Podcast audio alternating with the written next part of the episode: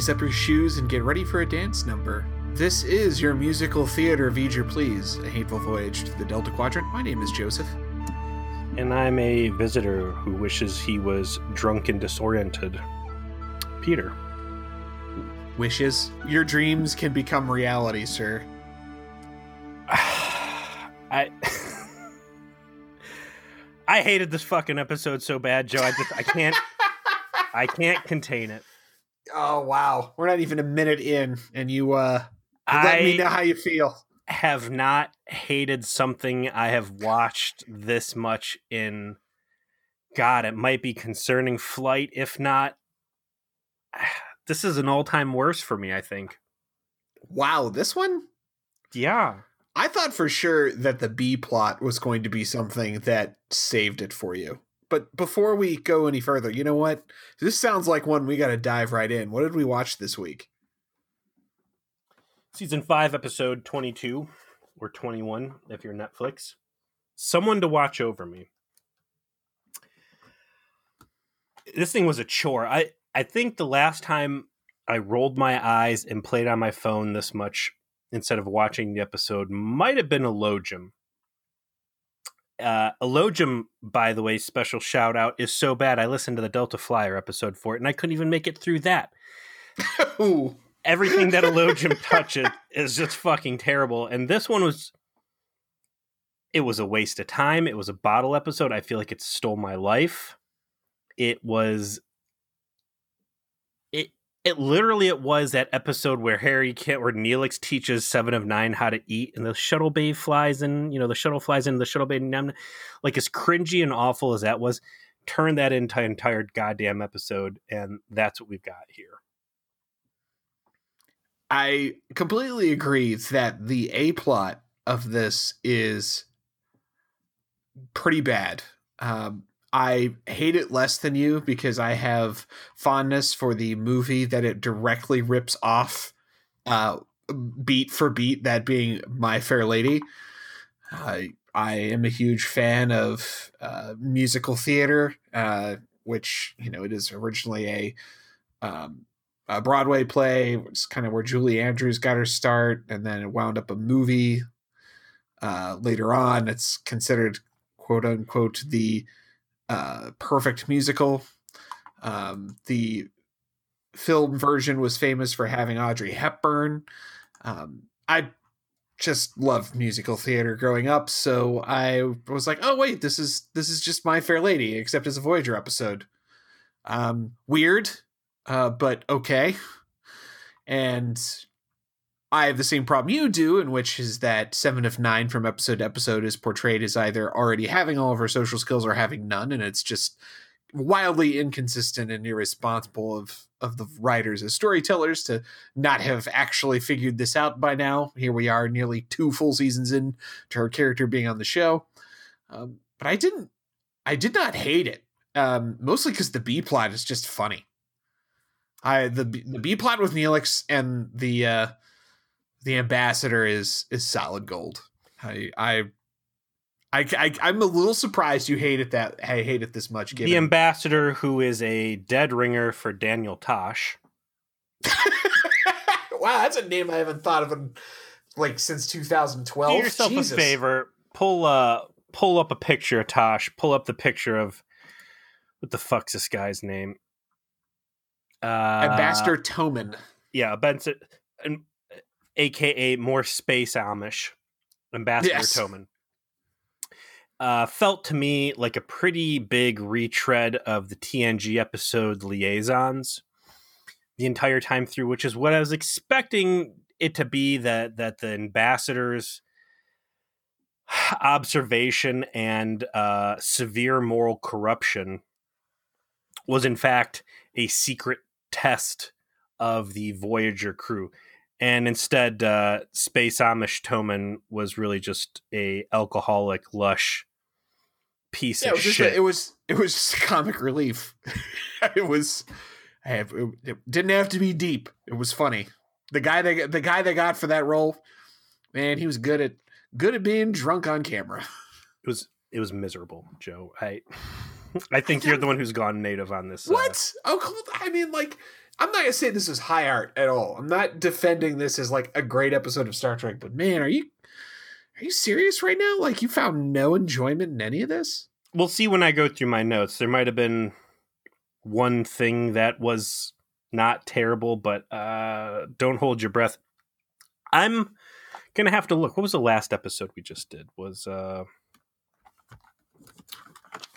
the last one we did I'm looking through my notes here and I see I wrote out the alphabet because I had more fun with my daughter telling me what letter was what than watching what was on the screen. Last episode was Juggernaut. Uh, and that was the one over on the Malon vessel. And what comes after this? After this is going to be 1159. For a budget friendly episode like this was, right? You've only got one or two guest stars who aren't really prominently featured that much. Everything shot on existing Voyager sets. I'm guessing somewhere we're like sucking in so we can cinch the belt up to really let loose with some big special effects. And I don't know if that was before us or if it's going to be coming up, but it's it's clear that this was a budget friendly episode. And this is coming to us from uh, Michael Taylor, story by Brannon Braga and directed by none other than uh, Robbie Dunks, Mr. McNeill, Tom Paris, in his third round directing a Voyager episode, right? Correct. Yeah, he had two in season three, and he's got one after this, I believe. I want to go ahead and take a moment before we really get into the meat and potatoes on this one and point out the huge gaff I made on the last episode we watched. Juggernaut, and that was. Oh, do, oh, we have an official V'ger Please correction? That My goodness. I somehow, you know, I, I brought it up on the trauma support group, but that we did not mention that the completely baffling end of that episode was right on the the money for your average Kenneth Bewilder experience. we were we were saying it without saying the word, right? We were flabbergasted. We were agape. We were just just combobulated. Discombobulated. We just forgot bewildered as the word to describe it. Bamboozled. I don't. We, we were there spiritually. We just yeah. didn't quite voice it because we were just. It was just bewildered us so much that it blanked our short term memory, and we forgot who was responsible. Memory rifted. Yes, we Here's, were memory rifted here's the interesting part about someone to watch over me is that for being a season five entry, for being specifically written by Brannon Braga, this is a this is probably the most lighthearted and non-depressing. Like you've said it multiple times now. Season five is everybody goes in the barrel. Everybody has their bad time. Everybody is is getting victimized by demons of their past or shadows uh, lurking around the corner. And this one, there's really none of that. Like the doctor kind of gets his heart twisted a little bit at the end, but that's that's really it. So this is almost feels like one of those situations from season two where it was actually, you know, a episode that was recorded uh, the year before. So the the the teaser starts with Tom and B'Elanna having what appears to be a candlelight dinner in the mess hall. you know, which is probably with all the lights on. Yeah, with one, what's basically one step above doing it at a White Castle for Valentine's Day. you know, like I don't know. hey, to our international listeners, uh, I'm going to explain this real quick. There's a fast food restaurant in the Midwest uh, uh, to East Coast Ohio. Uh, you know, it's here in Ohio and in other places uh, called White Castle, which is known for selling the cheapest, uh, most ridiculous smelling, bad for you tiny hamburgers you've ever seen. The onions and, make you shit your brains out. Yeah, it's like, drunk like food. It's drunk food, drunk food, little little hamburgers. Uh, but on Valentine's Day, you can go to any White Castle and have a candlelit dinner for two um, with your beloved uh, as they try and classify class up the place one night only while still serving the food, same food, of so, course. That's a tongue in cheek, ha ha. We're all in on the joke. You go to like TJ's. I don't know if they got TJ's in Cincinnati, but any of these like greasy spoons like Denny's. And Tom and B'Elanna having this date this fancy date in the mess hall with the regular fluorescent lights on and like people next to you working on pads is is like eating your anniversary dinner at a Denny's or an IHOP. I mean, a waffle house. Candlelight. It's a waffle house. That's that's what it is. It's it's a waffle house. Yeah. With Neelix waiting on you hand and foot. Uh, Feeding you cheese. Which was I mean, a big deal. Yeah, How I mean, Stevie, let... Stevie immediately was like, "What the fuck? Did she he poison the ship again? like, that's dangerous territory." it's taken him four seasons to regain the confidence of the crew, where they once again let him ferment cheese. There's a pretty good background conversation that's happening here between Tom and B'Elanna, uh, where Tom is teaching Harry Kim how to drive, and that's skills that Harry doesn't have, and uh, it was it was one of those interesting things like how long into human evolution assuming we don't like end up fallout or mad max where we run out of gas and all the technology's dead but like what point of human evolution and realistically with tesla up and coming does driving start to go the way of cursive? And i don't know you know going back to your your global statements about the world i know we've got a lot of overseas listeners. I'm stunned that the us is graduating uh, high school classes where these kids only know how to sign their name in cursive and can't write and can't read cursive which i would have never thought would be something i said and yeah, sure, man. In this future of Star Trek, like driving another skill that just doesn't exist anymore. Exactly. I mean, it doesn't surprise me at all that kids don't learn that anymore because why would they have to? And then there's essentially zero reason. I mean, what are you going to do? Write a check? I mean, like, I do that uh, because I fear change, not because it's necessary. so, um, it, it, it's it was a neat conversation about like future people learning to do things that are anachronistic to to them while Neelix like shows them the cheese he made because the space Amish are coming, but they're not allowed to eat anything spicy or or do anything that um, uh, would be even remotely exciting. Of course, um, while this is happening, B'Elanna notices Seven of Nine, who seems to be kind of you know, looking on a pad, walking around him, and she insists that she's been watching them. And eventually she's just like, yeah, fuck it. I am a Klingon. I'm just going to go over there and ask her why she's watching us. And she admits to it, immediately cops to, yes, I have been observing you. And that's when B'Elanna picks up a pad and starts reading her notes about you know like overly scientific explanations of stereotypical couple things like they have an argument tom brings flowers they make up. Um, the the greatest part of the episode might be the joke that is that is here. The, the perhaps the best star trek burn i've ever heard is one of the notes is uh 0300 uh, intimate relations resume and then she she puts the pad down goes how do you know when we're having intimate relations? And then seven of nine says there's no one in on deck nine section 12 who doesn't know when you're having intimate relations. That is solid humor. I laughed out loud. That was good. And it's decent continuity. Uh, there's one of the early episodes season one or season two where Harry's busted out his uh, clarinet, and there's some mention that the acoustics are better in that part of the ship, but everybody can uh, hear because there's not enough insulation in the walls to block sounds, which really seems like some very heavy corner cutting for Starfleet in uh, these ships in their post scarcity society. There's going to be a piece of throwaway dialogue later on once Neelix has the ambassador on where he says, uh, "Oh, it's an intrepid class with uh, what do you say the crew complement is up at that point?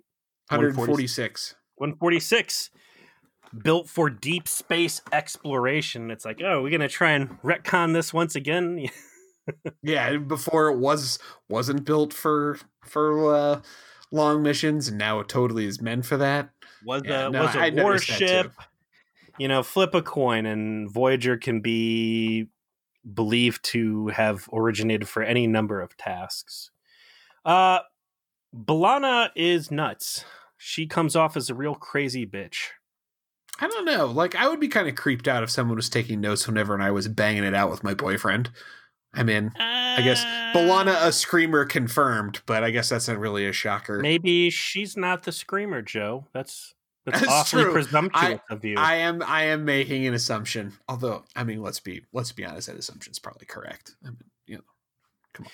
She instantly goes to like, I'm going to break your nose. I'm gonna fuck you up. I'm gonna fight you. Like some real not senior bridge crew stuff. Like I get that they've often had conflicts here, but especially because the last episode that we just watched was about B'Elanna's anger issues, and the very next scene in the very next episode is B'Elanna threatening to violence someone. I yep. Mean, no lessons uh, you know learned there. No character growth has occurred. I guess her being a super bee does track based on the last episode where she was completely out of line, like 102% of the episode.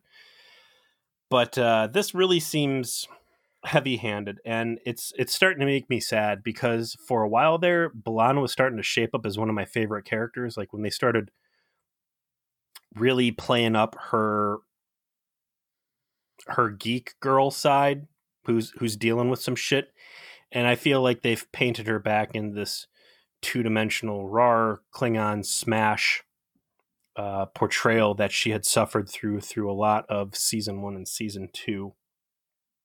Uh, and also too for for loosey goosey, swingy, sexy future time where it's not exactly against the rules to create your coworkers in the holodeck and then fuck them, and and goodness knows what else is going on. Like the Borg is observing you and I mean, I get that she's a little sore, maybe that she got called out for being a screamer, but man, this is this is just the beginning of the bad for me in this episode. So uh B'Elanna, instead of fighting seven of nine and probably getting her ass kicked, you know, of all the things to be mad about seven of nine, you're gonna pick the fact that she's observing you and your boyfriend having a nice yeah. date. How many you're times be... has she personally shot you in engineering? Like and also or assaulted you in other ways. She's bit your cheek while you know initiating a mating ritual. I mean, this is you've had some pro- workplace violence problems with this lady. This is probably the least of her offenses. You know, I, I have to take back some of the things. Maybe threatening to kick this lady's ass isn't really out of place, but she could be like, you know, it's bad enough she shot me, bit me, and I don't know, probably threw an ensign into her at some point. But now she's creeping on my dating life too. But instead of fighting, she files a report with the captain, and we get treated to our second round of dress uniforms. If you are going to make uniforms on Star Trek, you are going to get your mileage out of it. And uh, again, I gotta say, these dress uniforms, we get at Chakotay, we get Janeway, Tuvok's rolling around in his. They look great. They look better they than do. the Voyager uniforms. Considering they've been in use at this point since the you know early 90s. But you I see, mean, Joe, 80s. they only bring them out for the special occasions, and that would keep them looking crisp. That's true. That is true. It's it's in this scene. It's Tuvok and uh, Janeway who are going down to uh, transport themselves to the uh, the space Amish community, and therefore not be in most of this episode. But but before Janeway goes down, of course, we have the perfunctory, hey, seven of nine, why the fuck are you doing this thing? And then she can explain why she's doing the thing. And then Janeway can be like, yeah, well, maybe you should, you know, date or bang it out or something. I don't know, lady. Get get wild. Good luck. this is Janeway looking good again. This is a lot of makeup Janeway. This is hair looking fabulous. This is that think tank, unexplainably much noticeably more pretty Janeway. And this continues the trend that we've been seeing in season five, where a lot of the female cast that had not traditionally been portrayed as uh, aggressively attractive, uh, we're starting to go back on that. And B'Elanna was all greased up and tank topped out in uh, Juggernaut, and even Janeway. You know, the, like I said, this is this is repeated now that they're looking uncharacteristically good. And I don't know if this is part of sweeps or just a new doctrine in the executive I, I think office. It's much. I think it's just much more subtle in Janeway's case, though. It's just like you know they freshened up her her look a little bit, and I grant you, yeah, she's looking better. You know, Kate Mulgrew is is looking very sharp, but it's not at all like what they do with everyone else. It's just like for the last uh, like in Juggernaut with B'Elanna, it was just done so gratuitously Gratuitous. on purpose. Where this is done in a just a, you know, hey, let's try something a little different here just to to freshen the look up and it it's it worked really well. Janeway is the right way to do it.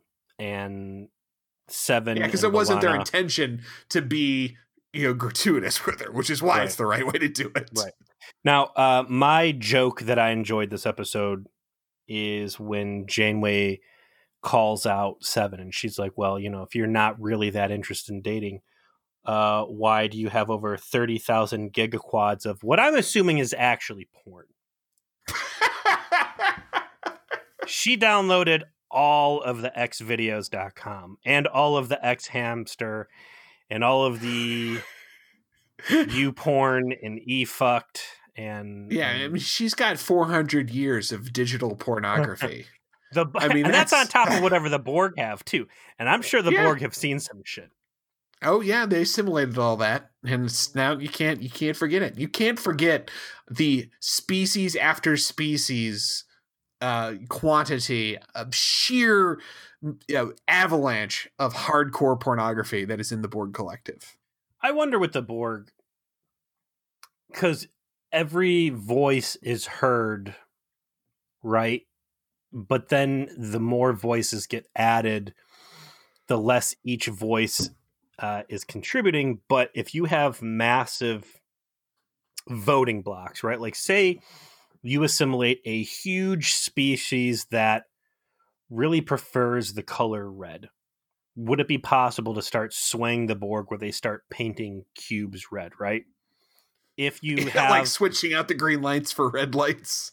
Sure, right? Like if you have enough shared morality does it start to influence the Borg's behavior? Like once upon a time, maybe the Borg didn't come in announcing their intentions to assimilate and improve everybody's life, and maybe there was enough morally just species that they assimilated that that became like hey, we need to let people know what we're about. And it enacted a change within the collective, right? And maybe, you know, the, the, playing into the joke, like how many species that are like really into tentacle porn do they have to assimilate before they start having like extra tubes, extra assimilation nanotubes for for other purposes but you know the the more interesting question there is how, how does change God, I don't even want to talk about the Borg. Like, I feel like Picard ruined that too.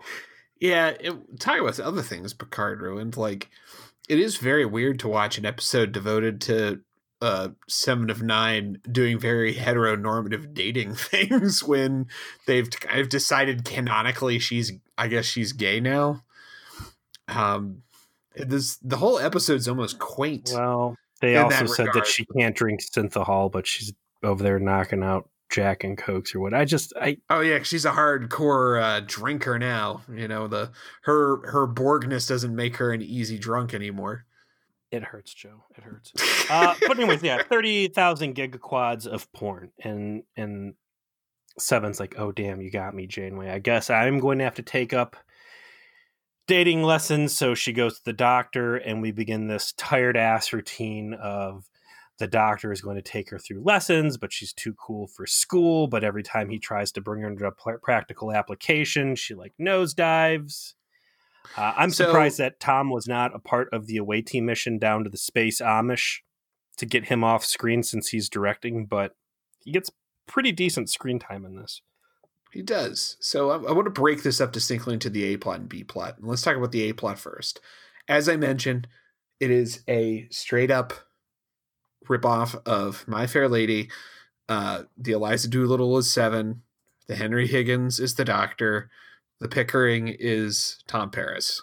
And from there, it's straight up like here are some etiquette lessons. Here, let's practice, your elocution and let's do a musical number and slowly the professor falls for the student and the student begins to impress and internalize the the lessons. And eventually the big payoff for the bet that uh, you know pickering and higgins make uh, she finds out about and she gets mad about it and she she leaves him. Like beat for beat for beat for beat for beat. It is the exact thing which is a little jarring. Like i was uh, it was it's it was shocking when i first watched it of like they really didn't try to hide that this is what they were ripping off. They they did every piece of this. Um, I have a hard time caring about I, your musical, so can we go with uh, with something that might be a little bit more uh, applicable to science fiction, which is "She's All That," the 1999 romance comedy featuring Freddie Prinze Jr., well, aka uh, She's all that is, in, uh... it was was was made to be a modern version of My Fair Lady, dude. That's yeah, that's literally but, the DNA of that movie. But Freddie Prinze Jr. was in Mass Effect 3. And and I care about Mass Effect 3, so I'm gonna go. I actually think Freddie uh, Prinze Jr. takes a lot of bio Bioware voice acting checks. That's that's where that's where most of his money has come for the last decade. Well, he's also in Star Wars Rebel. I mean, this dude's got a lot of star properties in his uh in his things. Well, Freddie Prinze Jr. realized he wasn't going to be pretty forever, and he needed to he needed to get uh you know his him and his fading hairline needed to get off camera and into voice acting. I appreciate it. I'm I'm down. I think no, no, uh, she's all that actually came out while I was still working at the movie theater, which is why I'm a little bit more familiar with that. But oh, I uh, mean, everyone our age saw this. Uh, uh, she's all that. Uh, was it Rachael Leigh Cook? Was the girl in that right? With like the overly circular head. Yeah, yes. Rachael Leigh Cook. Yep. And then of course you know, everybody's favorite Scooby, Matthew Lillard, and not, wow, Paul Walker was in that. Oh yeah. I thought Paul Walker was only in uh, Fast and Furious. I think that was like an ecosystem he was not. Kevin Pollak's in it. Yeah, Paul oh, Walker was Usher's also... in there. Lil Kim's in there. Can we just talk about she's all that instead of fucking someone to watch over me? I will say that Rachael Leigh Cook was on a TNT show where she was playing a police captain or something, and she hasn't aged enough to make me believe that, even though her age is technically correct you know, because it's been 20 years since that fucking movie came out, right? Yeah. And and so, you know, you you you're like, oh, okay, like you are now the age to be a person of authority, except you still just look like the 16 year old, you know, from she's all that coming down the the steps to uh, that uh what was that fucking song in the 90s it was in every fucking there soundtrack she go no yeah yeah yeah yeah yeah yeah, yeah. fuck Someone, oh God, you know what? We've got people on the trauma support group who will bail us out on this one. The best rendition of this uh, formula, though, is going to fall into uh, Not Another Teen Movie, which is one of my all time favorites, which really combines all those tropes together the best. We got Chris Evans pre dick pic uh, back in his early years. Well, I mean, almost everything is pre dick pic Chris Evans now. That's how. Uh, that's the new before Christ and Immunodomini. Um, there is an infuriating part of this episode, Joe. That and again, it's it's it's the writers being cute, them tossing and things like, "Oh, we cured the Vidian phage." wow, that's huge. But how the by the way, I'm sorry to interrupt. Stevie wanted to inform me that the song that we were referencing was "Kiss Me" by Sixpence None the Richer. She she remembered it from memory. She, it was from memory. She must have been a young girl in the '90s, man. Yeah, it's that. Well, yes, she was. Anyway, sorry to uh, interrupt. Continue. how the fuck does the doctor have pictures of species eight four seven two humping? Well, I, I, also that information was clearly incorrect because we know that their sexuality rotates entirely around Chakotay. I mean, about rightfully the design. so. I rightfully mean, so. They they are entirely Chakotay sexual you know the different aspects of their Chakotay of the Chakotay are what are what they kind of circulate. So I mean, they and they already know that. Like you know, they've got firsthand information. Yeah, but I mean, this is a stupid trash episode. I get, but it again, just these throwaway little zingers that the writers have been sprinkling in lately. Uh, the the picture of the two aliens hooking up, the fact that there's I take that back. Maybe, maybe, maybe at the end was it? It wasn't nothing human. What was the one in the flesh? In the flesh. They did get pretty chummy with species eight four seven two towards the end before they departed, right? Yeah, they all peace agreement and they're like, okay, so we're gonna abandon this place, but we'll take you around and show you what we did before we go. Yeah. And they kind of uh, like they like chilled out for a while. So unless the doctor got over there with his hollow camera and caught some of them not in their disguises as they were about to hook up, like this is a because pretty... that's what you do when you've made new friends is you fuck in front of them. Obviously, and that's, and that's how you can tell that B'Elanna and Seven still aren't friends because B'Elanna has not consensually fucked in front of her. She's still done it loudly behind closed doors. It's, that could be a 24th century thing. It is a freaky time in the galaxy. Like if you have your captains and medical officers permission, of course. Or you're just Will Riker and you're just you're you're so potent mm-hmm. that you have special permission from the Federation president to override those regulations, which is what my canon is. Is that Will Riker basically had a, a, permanent hall pass to fuck whatever aliens he wanted. Yeah, he's a double O. He's got permission to kill. Yeah, yeah. He can just break the rules.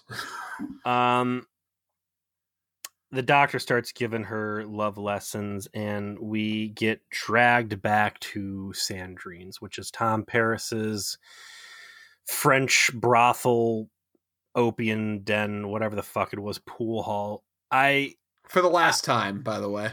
Thank God, because four lines above my entry into Sandrine's in my notes, I put I do not want to be watching this. And when they broke out Sandrine's, I I just groaned to myself how the fuck is this set still intact on the Voyager lot? We have not seen this place in, I, I can't even remember the last time they had it out here. Like, it has been a long time, and I would have bet money that they tore that set down a long time ago because they basically replaced it with the Talaxian Polynesian resort, which we haven't seen in a while either. Uh, and boy, do they try to get their the last couple drops of use out of this. Sandrine's probably makes up half the set to the point where they're like even bringing the B storyline onto it. I know this isn't the same set because it, it, certainly felt and looked different. Um, so I would I would wager that they built something specifically for this episode. Probably didn't build as much, you know, because they only basically used it in two scenes but it felt a little different and a little off from the way it appeared probably when they had it built for that entire season, which is like season seasons, probably season one and season two. I agree to that. Uh, the doctor tries fleshing out uh, Seven to make her seem a little bit more human, and we come across the fact that she likes to sing and then we get subjected to some super cringe like i actually fast forwarded through their singing. I, Jeri Ryan has a really nice voice though. I don't I mean, care i mean it wasn't it wasn't uh the rain in spain but that was the point right? Like they don't they don't have the rights to do like a big musical number which was the problem when they were shooting the Hirogen Nazi LARPing episodes, right? Like they had to find songs for Seven of Nine slash Jeri Ryan to sing that Paramount owned. so like, that that wasn't well, bad. You know, right. that it wasn't a long song. It wasn't cringy. It was like, oh, cool. She's got some pipes on her. Not bad. And they moved on. And this was like, all right, great. Bob Picardo can sing and, and Jeri can sing. And now they're going to sing for like what feels like half an hour. And and then I'm watching like first Kes and now Seven, and we're really making the Doctor out to be this lecherous old man hologram who goes after young women who view him as a uh, a, a fatherly figure. Like this episode did not do the Doctor any favors at all. But he never really went after Kes. Dude, he was all about Kes, Even no, to the point was, where there was Even never any any direct implication of that. You can imply it, but that is never something they actually did an episode about.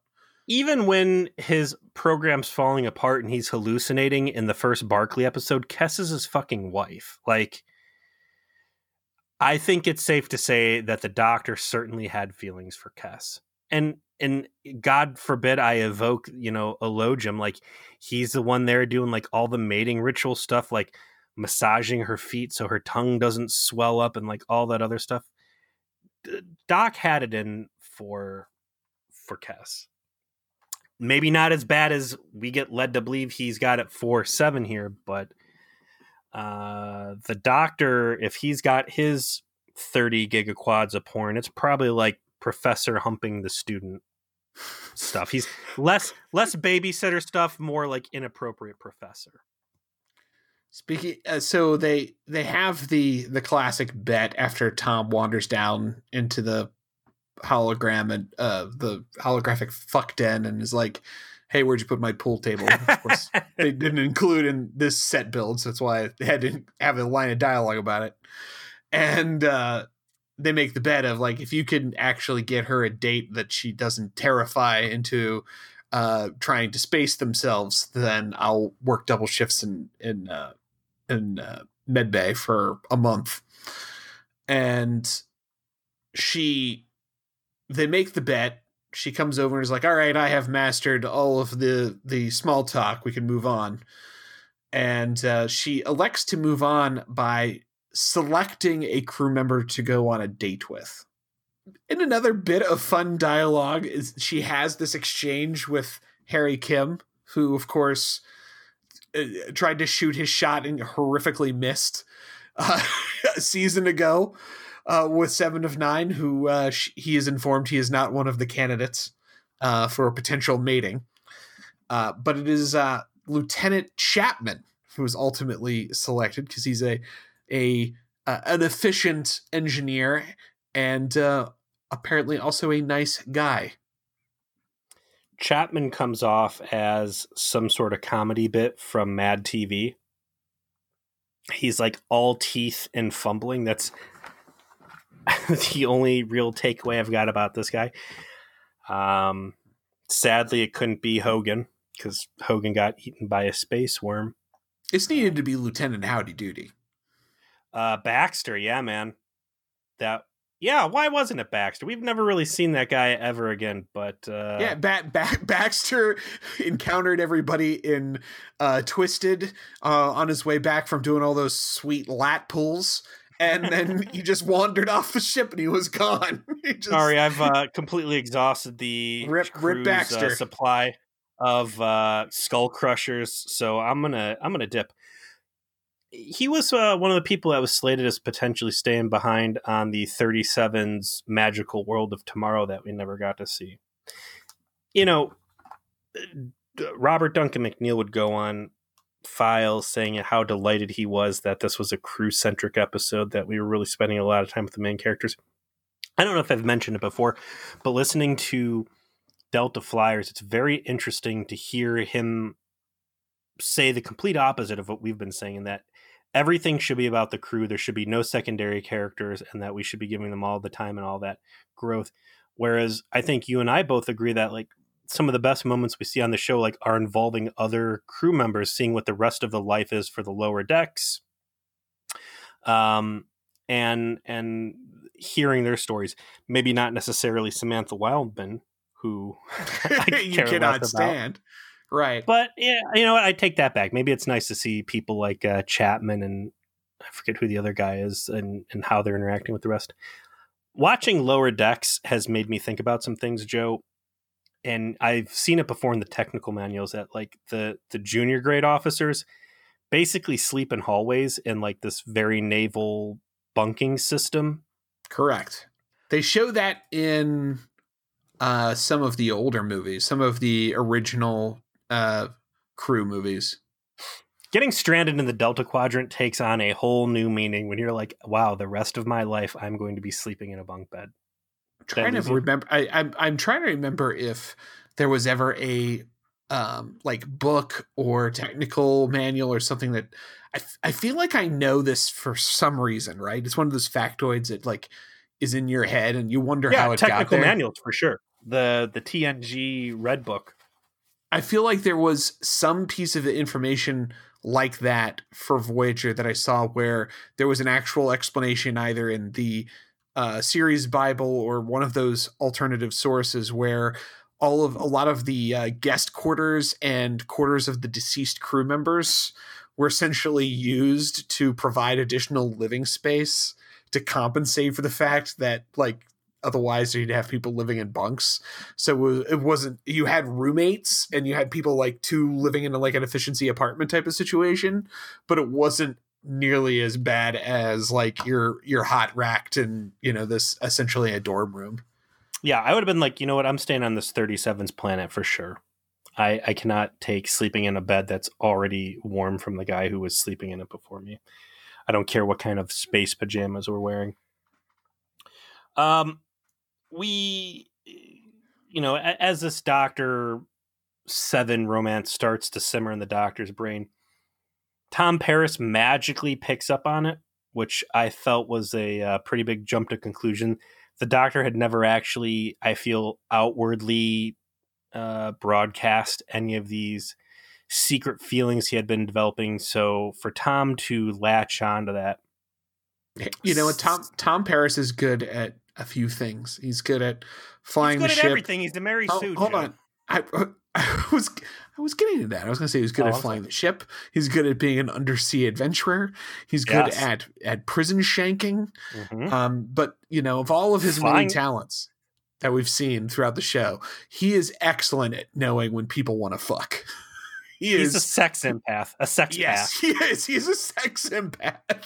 And so all of a sudden, just like the RZA alarm goes off in his head, and he knows, oh, someone wants to fuck in here. Oh my God. And then he, he just kind of like looks at the doctor and, he, oh, he, ah, it's you. You're the one who's got the fuck energy. There- Two things I'm here to do: fix combustion-based engines, and knowing people want to fuck. And I'm all out of carburetors. so yes, they force that revelation onto the show so that they can have the of dialogue where, you know, Paris says, "Go tell her how you feel, Doctor," and you know he can fail to do that, of course. Um, There's a date uh, with Chapman I wanted to touch on real quick. We have the triumphant return of Ugly Future Clothes. yes, it's been a while. It's been a we, long we time. some, we've we've had some actual good looking future clothes. Um, so this was this was a nice return to form. uh, we find out that when you want to have a nice date night, that you don't necessarily have to do it in Neelix's mess hall while people are working next to you. You could just use the holodeck and have lobster brought out, which gets completely wasted. So I guess we're past any sort of giving a shit about replicated rations and and all that fun. Uh, I also want to jump into another observation too. If we are to say that Voyager was a ship that was built for long term exploration, like the fact there's not really a proper 10 forward really seems out of place for a ship like this. Because if you'll recall, what the mess hall originally was, was the captain's private dining area. That's That- correct. Yeah, that was like from episode like fucking two. Yeah, that seems like a real big oversight to not really give the crew any sort of communal bar space. Eventually, Seven starts to break loose from wanting to date, but then the doctor's like, well, hey, we've got this reception for the B plot, Daniel Tosh's big party. You want to go with me as my date? And Seven's like, yeah, I would, and it's going to be real keen. And then I suppose we should talk about the B plot here because they converge in kind of the same place. Uh, so you got the Space Amish version of Daniel Tosh, which is Daniel Tosh in the face, but like Gene Simmons hair. I'm looking at a picture of him to see. I don't. You don't see Daniel Tosh all over this guy. I just. I just don't. I'm sorry. well, it wouldn't be the first time you're wrong, but go ahead and look up uh, Gene Simmons hair and, and Oh, sh- shots fucking fired. My God. I get the Gene Simmons hair. That I'm seeing. That I'm Yeah, seeing. well- But I just don't see the Daniel Tosh part. I'm sorry. It's the jaw, it's the cheekbones, it's there. The people in the trauma support group prove you wrong. Um, pure slapstick here. And again, I, I figured that the end reveal was going to be that it was a big test or whatever, but no, this guy is just a lush. Uh, there's a cool shout out to some spicy Bajoran food that yeah Hasperat. Yeah, they they start out with that, which is a big thing in DS9, as you might imagine. Is it? Oh yeah, it gets mentioned a lot. It's it's uh, uh Kira's favorite food. Hmm. Um, so the guy wants to have all of the desserts and all of the luxury and drink all of the wine and booze and go on to the holodeck and fuck all of the holograms in all of their hollow holes. Oh yeah, he finds every vice and it is played in 100% for laughs. You know, he's at first he's gorging himself on food, then as you mentioned like Neelix tries to find him for his reception and he's half drunk hanging out with literal sex toys that someone programmed.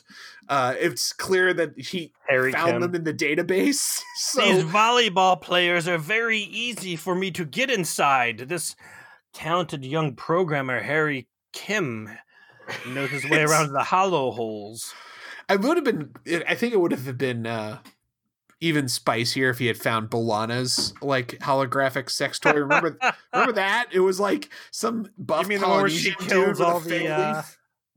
Oh, I thought you were about the Cardassian murder cave. Like, no, no, no. The uh, the episode where the Polynesian fuck resort is is introduced, and they have the the scene where she, she comes in with her bathing suit on right? Yeah. And she's like, and everyone's like, oh, hey, or I think it's Neelix is like, I'm sorry if you're offended by all of the eye candy. He's like, what the fuck are you talking about? And then like her her buff sex toy comes walking out. It's like, you know, some guy with uh, with abs on his abs and a fig leaf uh, for a bathing suit, and it's like, oh, okay we're equal opportunity here in the 24th century. Everyone's got leather penis sheath. I think I remember him.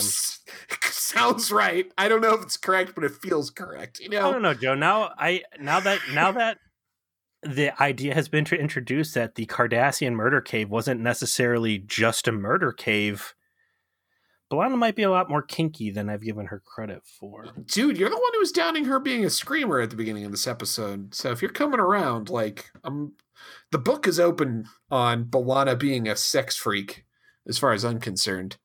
This whole thing, the most visible throwback I have to the Neelix running after a rogue diplomat. I mean, obviously, like I said, there was that liaisons episode, but in big media, there was uh, Get Him to the Greek, which was Oh, that movie's fucking great. and that feels like that was a remake of something else, but it's it's a pretty classic. I think this whole episode is just Brand Browner like, God, I really like uh She's All That and whatever the predecessor to get it to the Greek was. I'm just what if we just make this episode that's just a bunch of TV and movies that I like and and we'll pass it off as Star Trek. You know, other, what's his face got to do his David Lynch homage? Like, why can't I do this? oh wait, I'm executive producer. I can do it. We're gonna do it. We've done it. It's done now. Yeah. Hey, make make Dunky, make make make Robert Dunks direct it. He's he's desperate to to to direct. He'll he'll do it. He'll do anything. Uh, yeah. What was the first one he did that he got stuck with? Oh, the uh, yeah, don't, yeah, don't like the Hellmouth. Yeah, the one I would, which was another episode I liked and you fucking hated. Because, yeah, because it's uh, got spiritual bullshit. Yeah, it tickles your spirit balls, and uh, you know I fucking am a sucker for that. I'm also a sucker for episodes of Star Trek that are direct ripoffs of of beloved musicals, obviously. So we know what my weaknesses are. They're very specific. what was the second one? The second episode remember? you directed, Unity. Yeah. I like Unity though. That was a good one. It was. And uh, his punishment for getting a good one was getting this one. so this guy's a complete mess. Uh, he skips all his little prayer sessions. Neelix finds him in Sandrine's because they just can't let this goddamn thing go without uh, cramming it in as much as they possibly can first. I built that fucking set. They're going to use it. Damn it. Yeah, so he he goes down to Cheers and finds him with like some hollow hookers hanging off of him, and he's like, "No, we got to go to your party, have some coffee." Uh, and then he ends up in the mess hall at his reception, and there's what uh, Tom Paris telling him some jokes, real cringy shit. I'm super checked out.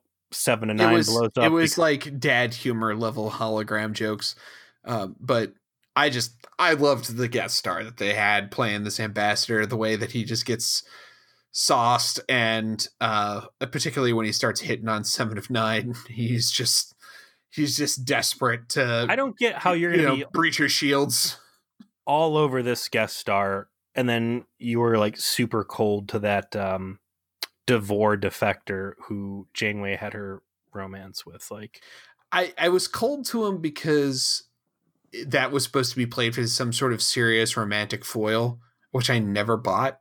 Like I just never got a feel like that was a thing. I didn't didn't like his performance in that role. And this is just for this is just comedy, you know? It's not hard. Like this is the kind of shit that you get somebody with a little bit of, you know, gusto and set them loose and be like, "All right, be hammered." And they can do it, they can do it predictably, the lecherous uh, ambassador tries to corner uh, jilted Seven of Nine, who has just discovered somehow that there was a bet going on in the background as to whether or not she could date properly between Tom and the doctor. And uh, I was looking forward to her like ripping his arm off or or doing some real shit, but instead she kind of like brushes him aside, and then he has a hissy fit and passes out. And we have this little moral conundrum that we get hit with that it's against this guy's religion to operate on him with unsanctified techniques, but then the doctor's like, hey, remember when I completely ignored what everybody has ever said on the operating table and just done whatever I wanted, anyways? uh, and they heal him with with nano particles. Yeah, with Borg, Borg pixie, dust. pixie dust. Yes. As if the episode couldn't get any worse. I, I liked the uh, should we do this? And they all kind of like look at each other and they look down, they look at each other like, yeah, let's just do this. So like I, it was a cool comedy beat of like, uh, what's a responsible thing to do here? Fuck it, let's just solve this problem with Borg pixie dust. It was yeah a, a rare moment of self like reflection on their own absurdity. You know. Well, B'Elanna begged you not to save her life when there was a parasite killing her because it was going to be with knowledge of someone who was a war criminal, and you ignored that. So yeah, let's do it. Everybody reassembles one last time back in the transporter room, so we could receive Janeway back onto the ship and we get a little wink, wink, nudge, nudge from the head Amish guy, like, yeah, what's it called, Rumspringa? Yes, yes. The the the space Amish goes on Rumspringa is definitely the way to explain what happens. Mm-hmm. And then we see the doctor confronting Seven of Nine and telling him her true feelings. But wouldn't you know it, it was all a dream. Seven knocks on the door. They're really on the holodeck, which when's the last time you ever, ever, ever saw someone ring the doorbell to the holodeck. This might have been a first for the entire Star Trek property. She comes Especially in with a, seven of nine, who usually bursts into places and then shoots it up. So you know her, her actually having that kind of uh, you know courtesy is uh, definitely unique. Absolutely, she's like, "Hey, here's a tricorder that's thirty three percent better than all the other tricorders," which I'm curious now if that technology gets disseminated through the rest of the ship or if the doctor just hogs it. And she's like, "Hey, thanks." And he's like, "Oh gosh, you know, we're going to be we're going to be friends." And she's like, "Yeah, there's nobody on the ship that I'm interested in because that crackhead is back on Earth doing space heroin with jail pipes in her future. That piece of garbage Raffi I'm going to fall in love with in Picard." That, that's where this character's going, right in the trash can. So you don't want to be around me, Doc. Anyway, so that's the episode. Peter hated it, and I am incapable of hating it because I have special weaknesses for what this episode is doing. So, bottom line, if you're a normal person, it's terrible. But if you're if you're an enlightened person, a better person, a person who enjoys musical theater, you'll love it. Uh, or if you like She's All That, the 1999. Yes, if, you if you also enjoyed watching She's All That, which is you know My Fair Lady except in 1999. Uh, on the other hand, if you hate Sandrines or watching seven of nine go through baby steps to accomplish normal human tasks or watch people pretend to be drunk or anything else this episode is littered with, do yourself a favor and skip something to watch over me, which I think is very clearly the low point of season five for me. And maybe even the back half of Voyager. Like I, I'm gonna have to really sit down and do my homework and see what in recent memory could possibly be this big of a waste of time. God, you're so harsh. You're so harsh on the classics, man. I don't think I am, Joe. But uh, moving on, we're getting into season five, episode twenty-three or twenty-two, if you're going by Netflix. Eleven fifty-nine, and we see Neelix walking down the hallway with Janeway. A little walk and talk. The Voyager crew members swap stories of their family histories. Yuck! Janeway is most proud of her ancestor, Shannon O'Donnell, a celebrated astronaut. This episode is completely fucking bizarre to me. I'm very interested in rewatching it because it's been so long since I've seen it. But when I remember watching this for the first time and being just baffled by its existence, like what what the fuck did it, what the fuck is this? This isn't an episode of Star Trek Voyager, that's for sure this that's what I thought, and I this is one I have avoid rewatching just because I'm like, no, I'm not watching 11:59. That one's fucking just bizarre. Um, here's my problem, Joe. You know yeah. who is a Voyager crew member that has a family history? Chakotay. and I just got beat over the face, neck, and chest area by Chakotay's family history in the fight. I am not looking forward to this at all. And I'll tell you what, uh, I'm so happy to see that Janeway has a a proud woman of distinguishment in the field of aeronautics, Shannon O'Donnell. Reminds me that she is the biggest fan of uh, Amelia Earhart. Yeah, who she has had never she mentioned abandoned in the Delta Quadrant. who she had never mentioned prior and never mentioned again. The same way that uh, Tom the uh, the the big underwater fanatic has never once mentioned a single other thing about his love of the aquatic. I'm not looking forward to this, Joe, and it's sad because this this episode tonight was such a fucking drag. I'm sorry season 5 is leaving you uh, with some some stinkers, but I don't actually I don't want to I don't want to I don't want to make you think this is episode is bad before we watch it because I I just I need to watch it again. It's no Voyager crew members swap stories of their family histories. Chakotay. It's impossible that we're not going to go into the bullshit flute. Listen, she doesn't have superpowers. She's she's a a, a white woman from Indiana.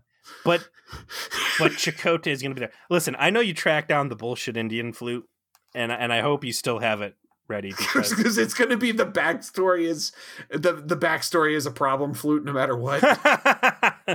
the eleven fifty nine, or as it will become to known, uh, keep your bullshit backstory to yourself. Part two, part two. All right, man. All right, thanks for listening to Vija Please Hateful Voyage to the Delta Quadrant. We'll see you next time.